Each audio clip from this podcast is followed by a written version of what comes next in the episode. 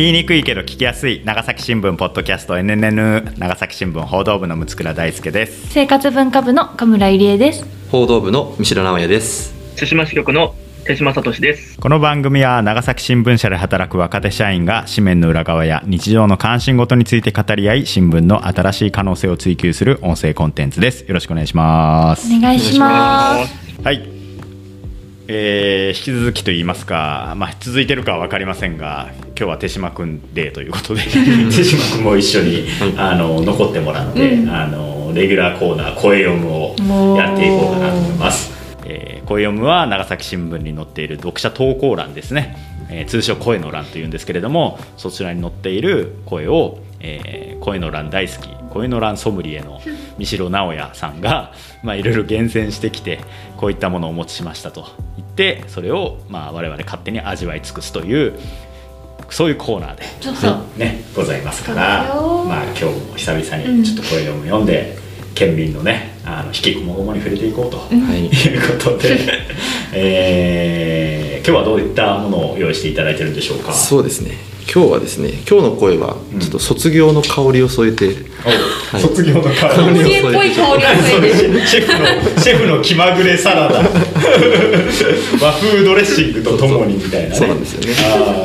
ちょっとこれしかも年代物でですねちょっとまた後で分かると思うんですけど、はい、4年もののあの声というか非常に熟成されている、熟成されたこう歴史の幅があるちょっとおおいいですね。で卒業ものと。いいものができてきそうですね。じゃあ、はい、シェフお願いします、はい、まず、うん、えー、3月9日、うん、あすみません。今年のですねね、うん、3月9日に掲載された声の欄です、うん、高校生の、えーと、下の名前が K さん、うん、18歳からの投稿です、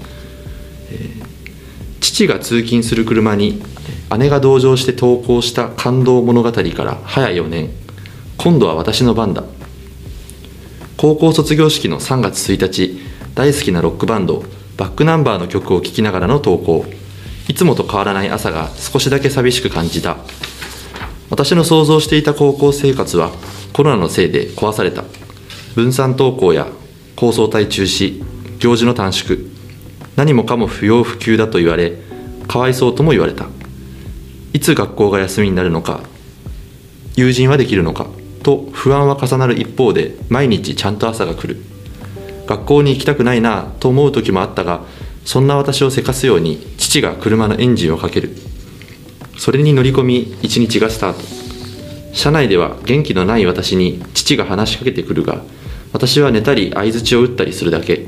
でも一つだけ私の中にルールがあってそれは車を降りた後に父が見えなくなるまで手を振ることだった。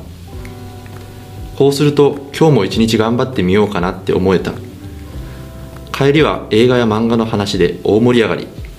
受験期で疲労がたまる中父との会話は一番のリフレッシュとなっていた。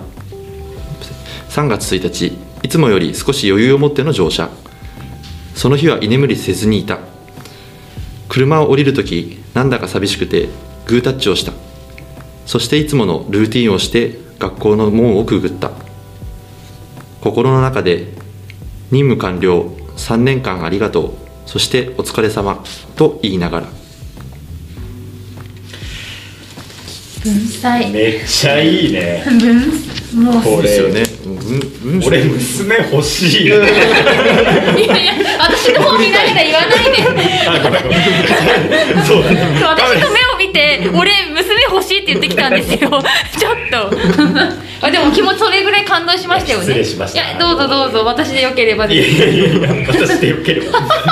私でよければ。いろいろ間違えました。まあまあまあ。まあまああのまあ感動したんですよね。感動はね、はい、そう素晴らしい。こんなお嬢さんがいたら素晴らしい。もういいお父さんもお父さん病に尽きるよね。いやそう。いやちょっと私あのちょうどこのねあの K さんと同じような構成なわけですよ、あこれ言っていいの？お姉さんがいるって書いてますよね。姉がいるからね、うん、お姉さん私が姉でさんの場合は神村さんが姉はい、で妹が3つ年下の妹がいてで父父の父もものすごくあのよく塾の送り迎えとかしてくれてた人ですけどこんななんかこう感受性豊かにその送り迎えをあの味わったことはなかったので なんていう感性なんだと思って、これここがすごいと思ってたもうそのね不安は重なる一方毎日ちゃんと朝が来る。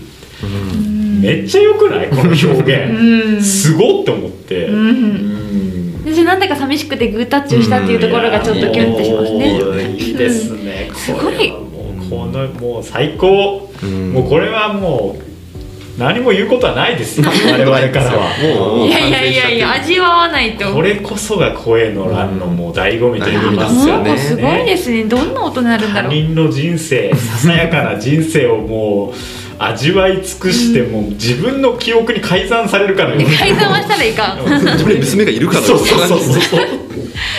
待って手島君にもちゃんと感想を聞かないと。憧れる。あ手島さんごめんなさい。あの。対馬置いてけぼり そうですね。なんか、送ってくれるお父さんっていいですね。あの、僕はあの、高校3年間自転車通学。あなる 父との会話が一番のリフレッシュとなっていたとか言われるとお父さんも、こう、すごい嬉しいでしょうね。なんか、情景が浮かんでくるような、あの、このなんか寝たり相槌を作ったりするだけで、ちょっと気だるそうな感じで、当たり前と思ってたことがだんだんこうやっぱ卒業近づいてきて、送り迎えししてくれたことへのこう感謝がこう、じわじわじわじわ溢れて出てくるっていう、なんか、こう、この短い文章の中に、こう、なんか、すごいストーリー性があって、あ、こんこんなにうまい文章を書ける高校生いるんだなと思って、いあやそうそうそうそう。すごいなと思って。ね。はい単純に文章がめっちゃうまい、うまいの、うん。こういう光景が3月1日にあったんだなって思っただけでこう胸がポカポカしてくるよね。うん。なるほど。といううんという。ことでまあ結局この文章だけで感動できるじゃない感ですか。動でもちょっと皆さん気になったことがあるかもしれないんですけど、うん。あの最初に最初のね。感動物語物語から早4年って書いてそれ知らないんだ 何の物語だというのがあってでこれ実はその、まあ、この紙面に載る前日のそのゲラっていう段階で、うん。うん。あのマキさんマキ記者が、うん。うんあの隣でゲラを見てておう「いやこれいい話」って言ってたんですよ。もう何って言ったらこれが、まあ、うん載ってたんですけど。載って4年早い4年ってなんだみたいな話になってでうん。ちょっといろいろ検索したんですよね。この投稿者の名字と、ななんか父とかなんかいろいろどあの送迎とか、そうだね。なんかそういうので検索したらうん。出てきたんですよ。なるほど。4年前の物語。4年前の物語。がこれが元ネタなんですね。そうなんですよ。面白いな。これがですね。新しいな、はい。実はこのお父さん、まあ、送迎してくれるお父さんあ。がまず投稿していて、もう一人、うん。まあ、この前任者じゃなくてないけど、うん。まあ、4年前に乗っていたん。お姉さんも投稿してるんですね、なるほどで、えっとまあ、お父さんがその2019年3月1日つまりこの時多分その4年前の卒業式の日に掲載されてるのがあってうん。あるんですよね。まずそれからちょっとはい。読ませていただきます。素晴らしい。2019年3月1日会社員の43歳の投稿で当時43歳の投稿です、えー朝の車での通勤は渋滞との戦いである。月曜日や雨の日はいつも以上に強敵であり気持ちとは裏腹に時間だけが過ぎていく。勤務歴も20年を超え渋滞との戦いもラジオとともに慣れ親しんでいた頃思いがけない変化があった。それは3年前の春娘が助手席に乗ってきたのだ。高校進学を機に途中まで乗せてほしいという命令に従うしかなかった。会話も少なくなった頃で何を話せばいいやらと考えていたのは無駄であった。娘は車に乗るなりスマートフォンを見る参考書を見るそして寝る。毎日がこれの繰り返し。しかも寝ているくせにラジオではなく娘が好きなロックバンドバックナンバーの曲を勝手に流している。私は娘の運転手ではないと思いながらもいい父親として安全第一で送っている。会話のない車内に流れる今時の音楽そして寝顔。この通勤にも慣れていたがいよいよ終わる時が来た。3月で卒業である。あっという間の3年間。また一人で通勤する日々が始まる。桜舞い散る春の風と渋滞とラジオ。心なしか寂しく感じるがたまには一人でバックナンバーを聞きながら通勤してみるか。うん。なるほど。だから後ろさんはこの人の名字とバックナンバーで検索すれば バックナンバーという共通それのはすぐ見つかったんですけどね。そうそう。これはお父さんの投稿というですね。うん。でこれはおお姉ちゃんを送っていた頃のそうです話ね。だからこここに出てくお父さんの話に出てくる娘が、まあ、姉の方ですね。なるほど、でおそらくだからこれが4年前なんで、はい。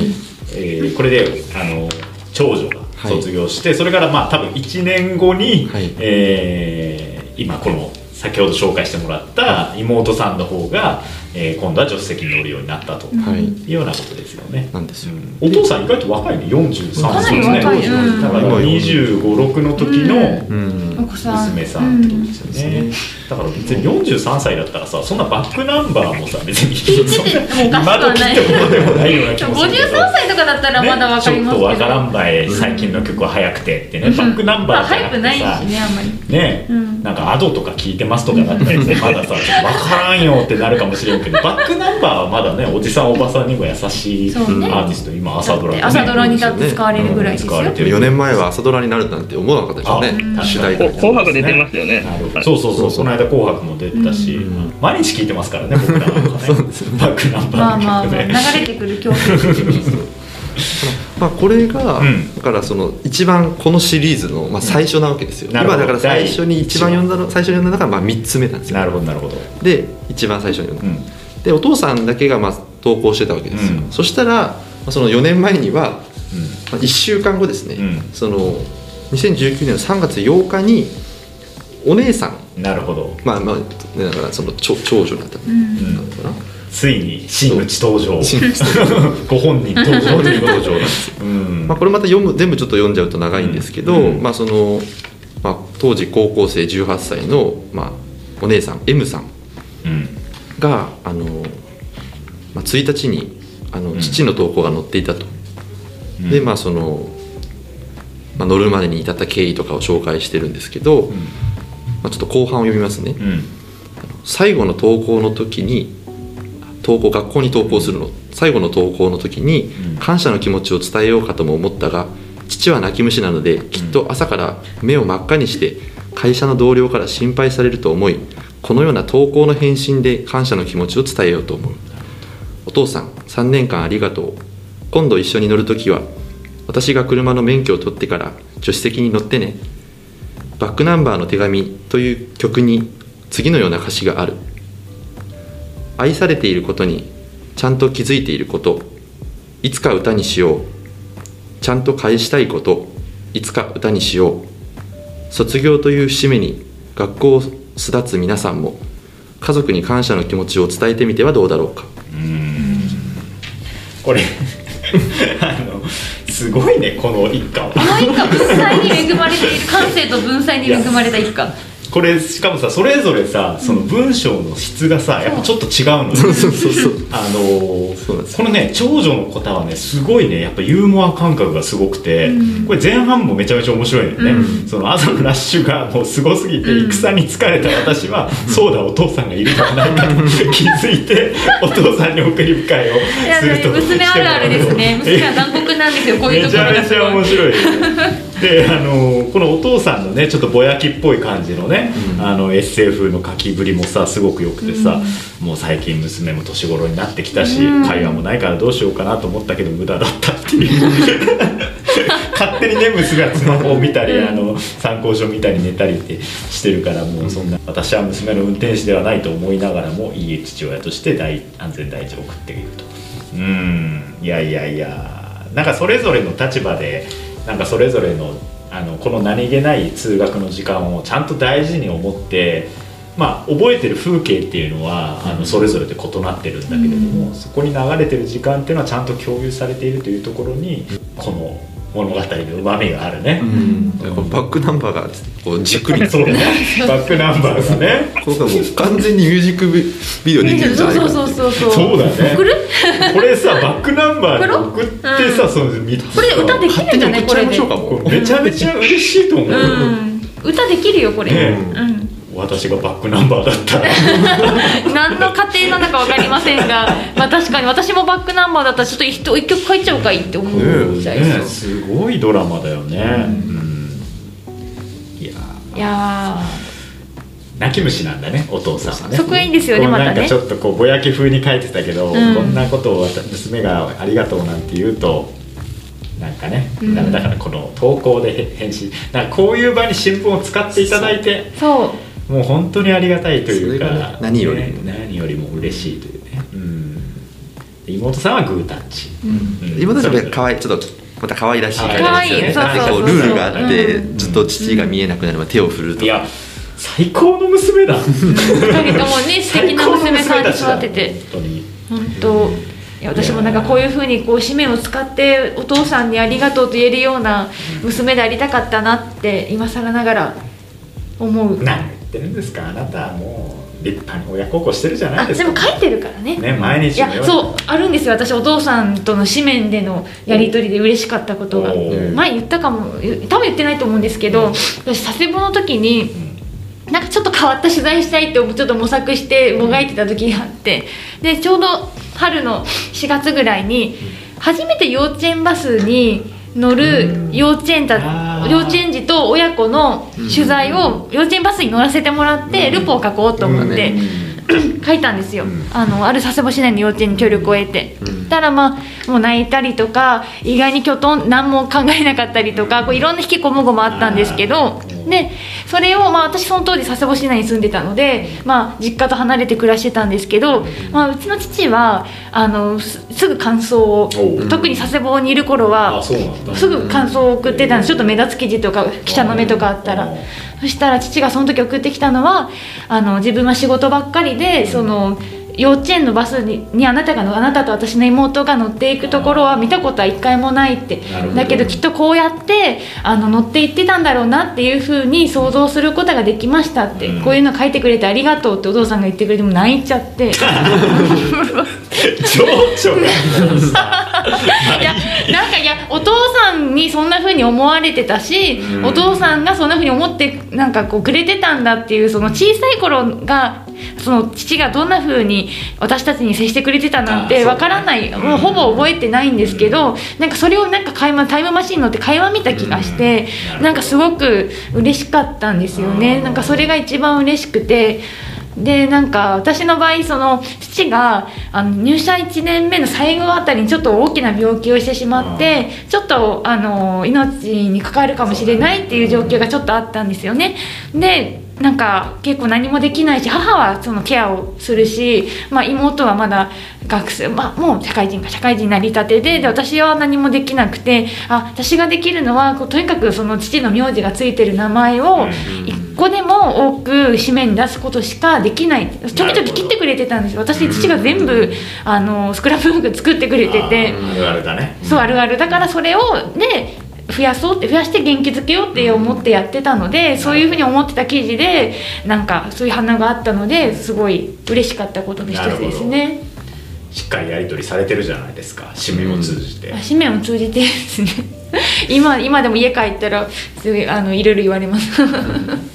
まあねなかなかねその普段からねこういう普段はねそう。もうあの軽口叩き合ってねそうそうそう。憎まれ口叩き合ってるからこそ 多分ムカつくとか言ってますよこの子たちもおそらく。そうそうそう。だからこそ、やっぱ本当大事な時はねちゃんと大事な思いを伝えていこうということだと思います、いかがですかね手島君は。あのー自分の家族が、こう、こういう紙面になんか、投稿を寄せるみたいなのって、すごいなんか共感できる部分があってなんでかっていうと、あの、僕の母も結構、あ。ちょっと多種なので名前は控えます。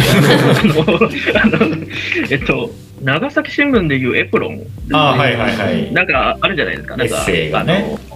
エッセイみたいな。随筆を書くあれを結構書く人で、あのでたまになんか、こう、こう僕へのなんかこう、離島で働く僕へのあ。まあエールあ的な。現役なんですねまだ。あそうそうです。あ執の、結構それをおう十何年前から続けてて、で、ちょっと新聞社に入ったっていうのを、まあ、一つその、それが理由としてあるんですけど、なるほど、うんなんか、ここういうのいいですよね。なんかこう、なんか紙面を通してこうなんかこう面と向かっては言いづらいからなんかあのちょっとあの媒体を通してこううん。なんかよ形にも残るし、温かみもすごい伝わってくるしっていうので、なんかすごいシシンパシーっていうんですかね、うん。なんか共感できるというか、本当にいいものをなんか見せていただいたなという感じですね。単純な手紙とはやっぱちょっと違うんだよね。その新聞に載るっていうのはやっぱその第三者に読まれることも少し意識しながら文章に書くということで